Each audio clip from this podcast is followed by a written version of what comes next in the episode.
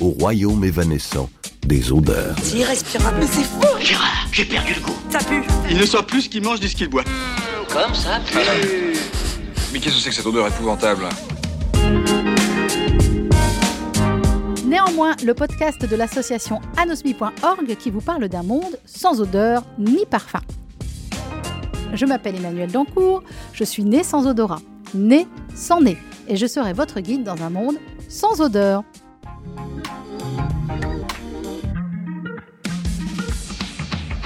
Alors bonjour à tous, à vous les anosmiques, les hyposmiques, les hyperosmiques, les parosmiques, les cacosmiques, et vous les normosmiques qui n'avez aucun problème d'odorat. Bienvenue, bienvenue dans Néanmoins. Pour m'accompagner aujourd'hui dans cette émission, une invitée dont je peux vous dire qu'elle a eu le Covid, comme 6 millions de Français, qu'elle a perdu l'odorat, comme plus de la moitié d'entre eux, et le goût aussi. J'avais 3 millions de possibilités pour inviter dans ce podcast une ou un Covidé. Mon invité a le double avantage d'être également psychologue. Marie Baudet, bonjour. Bonjour, me voilà flattée. Vous avez été touchée, Marie. Oui, alors j'ai jamais su exactement par qui, mais ce qui est sûr, c'est que j'ai été bien touchée. Ouais, vous avez donc perdu et l'odorat et le goût, c'est bien ça. C'est ça, cinq jours après avoir eu confirmation d'un Covid+, j'ai, euh, je pensais passer à côté de la perte du goût et de l'odorat, et en fait, brutalement, cinq jours après les premiers symptômes, perte totale du goût et de l'odorat. Alors, on avait la volonté euh, dans ce podcast d'interviewer quelqu'un qui évidemment a perdu euh, l'odorat et le goût à cause du Covid. Vous représentez donc les, les 3 millions de Français.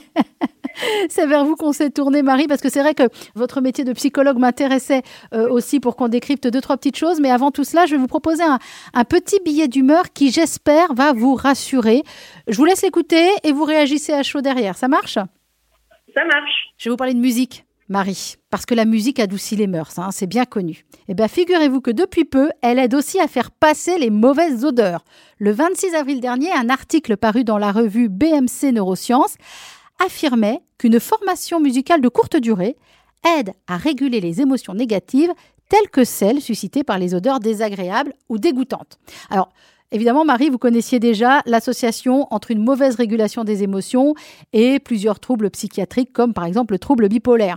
On sait aussi depuis un moment que les odeurs peuvent conduire à des réponses émotionnelles très fortes. Donc là, les chercheurs ont voulu étudier les effets de l'entraînement musical sur la régulation implicite des émotions. Alors ils ont pris 31 volontaires, la moitié du groupe a été soumise à une odeur d'œuf pourri. J'ai cru comprendre c'était pas terrible comme odeur.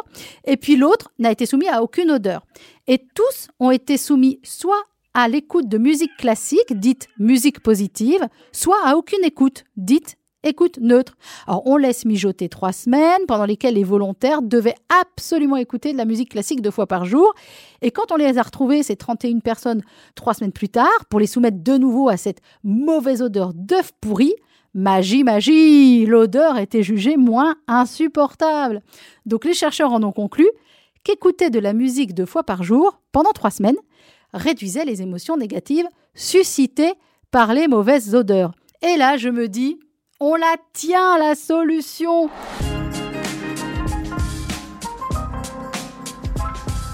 S'il y a des habitants de Vaux-en-Velin parmi nos auditeurs, fini les mauvaises odeurs qui se sont infiltrées absolument partout à l'école Jean Villard suite aux intempéries du mois de juin.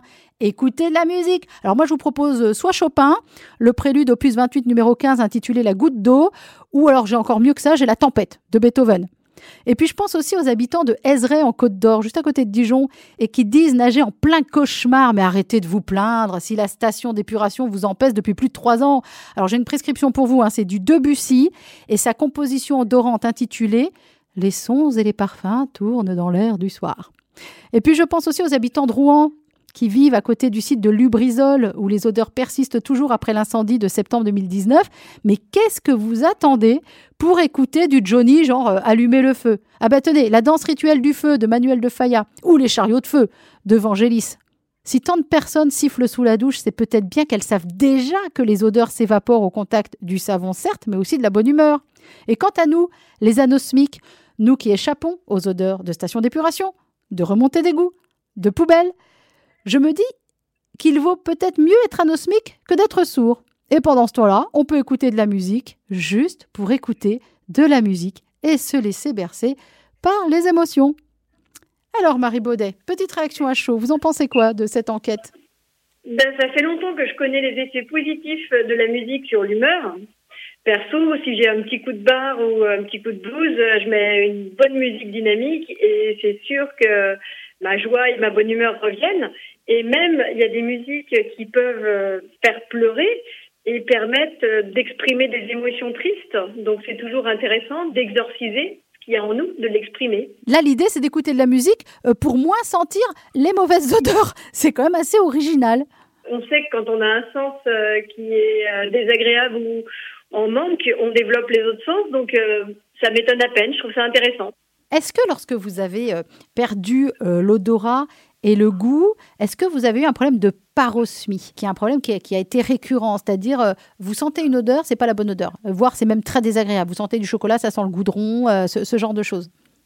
Alors, ça fait trois mois maintenant que j'ai eu le Covid. J'ai certains goûts et certaines odeurs qui me sont revenues, mais elles sont effectivement parfois déconnectées.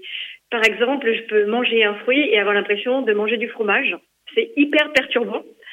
Euh, ce qui est revenu en premier, ce sont les odeurs. Donc j'avais un petit peu commencé le protocole pour euh, retrouver les odeurs avec des huiles essentielles diluées. Et puis on était en avril en plein euh, moment de floraison de lilas et de muguet. Donc en fait j'essayais de stimuler régulièrement mon odeur avec ça. Et puis au niveau du goût, j'avais pas perdu complètement l'acidité. Par exemple, une omelette à l'oseille, je reconnaissais l'acidité de l'oseille. Petit à petit, euh, j'ai eu des retours, mais effectivement pas toujours bien coordonnés. Et même encore aujourd'hui, certaines odeurs qui devraient m'allumer un certain sens sont pas reliées comme il faudrait. C'est assez bizarre, quoi. Vous êtes gêné ben oui, c'est perturbant. Par exemple, euh, sur les fruits, euh, j'ai euh, l'acidité, mais pas le bon sens. Quoi. C'est, pas l'odeur et le goût du fruit. C'est un peu flippant. Vous n'écoutez pas assez de musique, Marie. Je pense qu'il y y a ça aussi.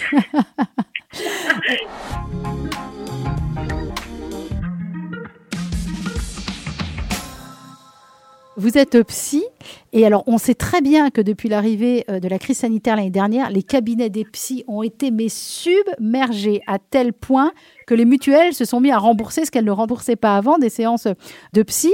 Est-ce que vous, dans votre pratique, vous avez vu arriver des nouveaux problèmes, des nouvelles anxiétés, de mort par exemple, de perte Comment ça s'est matérialisé dans votre profession?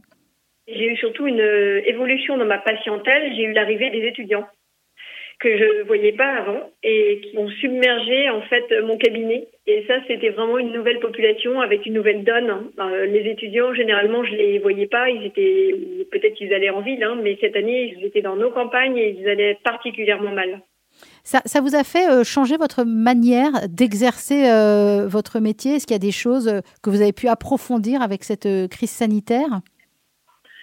Pas vraiment, parce que chaque patient, c'est euh, une rencontre, une découverte et une réinvention de la pratique. Donc, euh, j'ai pas vraiment changé ma façon de faire, mais euh, j'ai été surprise par ce nouveau public. Mais ça change pas la pratique du psy qui se réinvente à chaque patient. Est-ce que le fait d'avoir perdu le goût et l'odorat, d'abord, est-ce que ça a été vraiment un traumatisme? Et est-ce que ça vous a fait, deuxième question, changer votre manière de pratiquer cette expérience intime et qui peut être très violente hein? Quand j'ai perdu le goût et l'odorat, j'ai perdu vraiment l'envie de manger. Euh, ici, on est une région euh, où euh, on adore le fromage, le vin. Et en fait, j'ai perdu tout intérêt à tous ces petits plaisirs de la vie. J'ai, par exemple, je suis fan des Paris-Brest et j'ai une copine pour me réconforter qui est venue avec un Paris-Brest. Et ben en fait, grosse déception parce que je sentais rien et j'avais plus envie de manger. Alors c'est vrai que vous, vous êtes euh, sans goût et sans odorat de naissance. J'ai du goût quand même, hein. moins que vous, mais euh, j'ai quand même un peu de goût. C'est surtout l'odorat qui est très très attaqué. D'accord, mais c'est vrai que quand on le perd brutalement, c'est triste, vraiment c'est triste. Et moi j'ai compris l'expression la saveur de la vie parce que j'avais plus envie de manger et j'avais plus, euh, j'avais vraiment perdu la, une espèce de joie de vivre, le côté total son goût et son odorat n'a duré peut-être que 15 jours, 3 semaines, mais j'ai énormément perdu de poids en lien avec le Covid, mais aussi en lien avec euh, cette perte d'envie de manger et de déguster. Quand je mangeais, j'avais l'impression de manger un, espèce de métal, comme du fer. C'était non seulement sans goût, mais c'était avec une impression vraiment désagréable. Donc, ça coupe vraiment l'appétit. Il y a eu deux réactions, grosso modo. hein. Si je devais schématiser, il y a ceux et celles qui ont réagi comme vous, c'est-à-dire qui ont perdu vraiment du poids parce que, euh, comme vous le dites, la vie a perdu de son sens. Et clairement, vous avez perdu euh, deux sens d'un seul coup. Et puis il y a ceux, vous savez, qui n'ont perdu que l'odorat, mais à qui restait le goût et dont certains ont beaucoup mangé au contraire, parce qu'il leur restait quand même le sucré, le salé, la mer, l'acide, l'umami. Il restait le nerf trigéminal euh, qui nous fait sentir tout ce qui est piquant, euh, fraîcheur, de la menthe, etc. Et là, euh, ces gens réagissent beaucoup plus comme moi, c'est-à-dire à manger sucré, sucré, sucré pour essayer de redonner plus de goût, trop épicé, trop sucré, trop salé. Euh, Il y a eu vraiment euh, deux réactions qui ont des, vraies conséquences, bon, sur le moral bien sûr, et puis sur le corps aussi. Et le psy, il traite pas, il traite aussi le corps. On, on est un tout finalement. Vous avez eu des gens comme ça à traiter dans votre cabinet rural? Pas vraiment. Par contre, ce qui est sûr, c'est que je sentais quand je passais du sucré au salé, ça, je le sentais bien. Euh, J'ai eu tendance, moi aussi, à mettre plus d'épices, mettre plus de sel et plus de sucre quand j'ai commencé à ressentir un petit peu les choses. Mes enfants ont été les premières victimes parce qu'elles elles n'avaient pas, elles n'avaient pas été touchées par cette perte de goût et d'odorat. Vous me demandiez aussi au niveau de ma patientèle si ça avait changé quelque chose. J'ai compris en fait euh, ce que ça faisait pour les personnes qui perdaient le goût et l'odorat et c'était une problématique que je ne connaissais vraiment pas avant ou très peu. J'ai une amie euh, touchée par la perte du goût et de l'odorat après un accident et en fait j'ai compris euh, les répercussions que ça pouvait avoir et l'intérêt aussi de changer les textures euh, de ce qu'on va manger pour pour essayer de rendre euh, quand même euh, attrayant euh, ce qu'on va avoir en bouche. Et euh, c'est vraiment euh, une attention que j'ai aujourd'hui et que je n'avais pas du tout avant parce que je ne me rendais pas compte de l'impact que ça pouvait avoir. Les gens puaient la sueur et les vêtements non lavés. Et leur corps, dès qu'ils n'étaient plus tout jeunes, puait le vieux fromage et le lait aigre et les tumeurs éruptives. Avant de passer au questionnaire anosmique, j'ai une dernière question. Vous avez évoqué rapidement le fait que vous avez fait le protocole de rééducation olfactive, donc euh, 12 semaines, et je crois que vous n'avez pas fait le protocole en entier, parce que c'est revenu avant, 12 semaines, 4 odeurs, 4 huiles essentielles à sentir deux fois par jour, matin euh, et soir. Vous avez quel retour euh, sur ce protocole de votre expérience? C'est difficile à dire parce que je ne sais pas si c'est ce protocole qui a fait revenir plus vite euh, chez moi euh, l'odorat.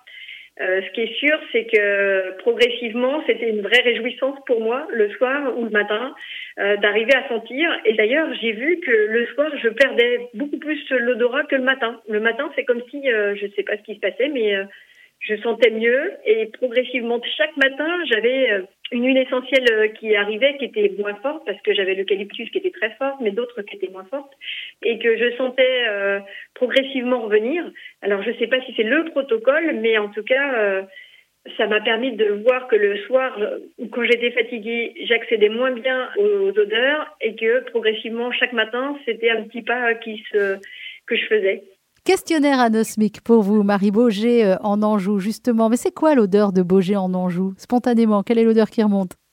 L'odeur, c'est l'herbe coupée, c'est euh, les fleurs, mais on n'a pas de mauvaise odeur par ici. Bien sûr, un petit peu de fumier quand c'est étalé dans les champs autour, mais euh, sinon, c'est une chouette odeur. Franchement, c'est un village adorable. J'invite tous les gens qui peuvent à venir découvrir notre village. C'est vraiment sympa.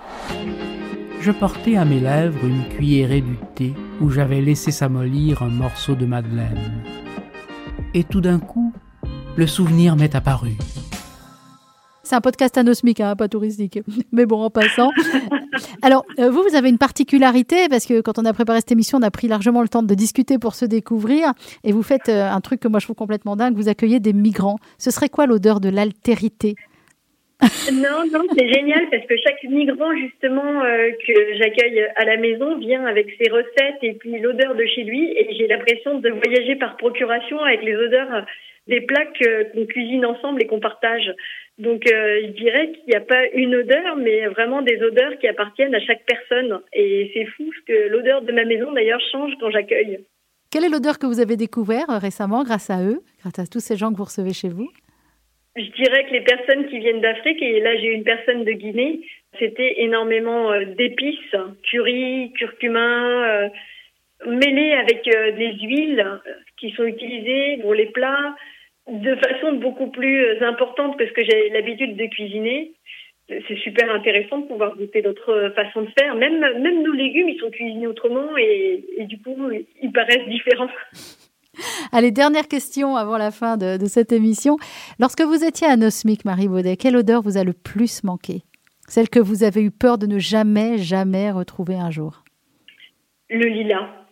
je me collais le lilas au nez et j'étais là, mon Dieu, mais euh, peut-être que plus jamais je sentirais l'odeur des fleurs. C'était juste insupportable comme idée. C'est vrai que par contre, vous soulevez une autre question, c'est euh, l'odeur de la transpiration, par exemple. Je ne me sentais plus moi-même et euh, je me disais, mais euh, je pourrais sentir la transpiration et en fait, il y a un problème parce que personne peut-être ne me le dirait et je ne le sentirais pas.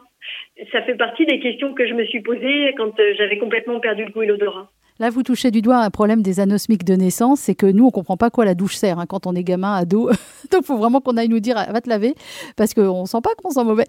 On le sait pas, donc on a toujours du mal avec, euh, avec les douches. En tout cas, je vous remercie euh, infiniment, Marie. Je vais vous laisser euh, aller travailler. Merci d'avoir répondu à nos questions depuis Beaugé en Anjou. Cette émission vous a été proposée par l'association anosmi.org. Depuis sa création, anosmi.org s'occupe de toutes celles et ceux qui sont nés sans odorat ou qui l'ont perdu. Néanmoins est un podcast produit par Moustique Studio. Il a été imaginé, conçu par Guillaume, Clara et moi-même, réalisé par Joseph. Rendez-vous dans un prochain numéro et d'ici là, n'oubliez pas, je ne peux pas vous sentir.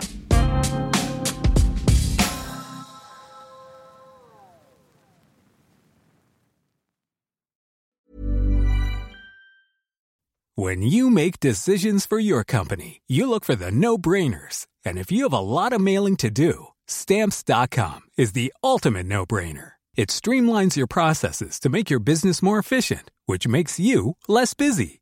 Mail checks, invoices, legal documents, and everything you need to keep your business running with stamps.com. Seamlessly connect with every major marketplace and shopping cart Schedule package pickups and see your cheapest and fastest shipping options from different carriers with rates up to 89% off USPS and UPS rates. And with the stamps.com mobile app, you can take care of mailing and shipping wherever you are. Make the same no-brainer decision as over 1 million other businesses with stamps.com. Sign up with code program for a 4-week trial plus free postage and a free digital scale. No long-term commitments or contracts. That's stamps.com.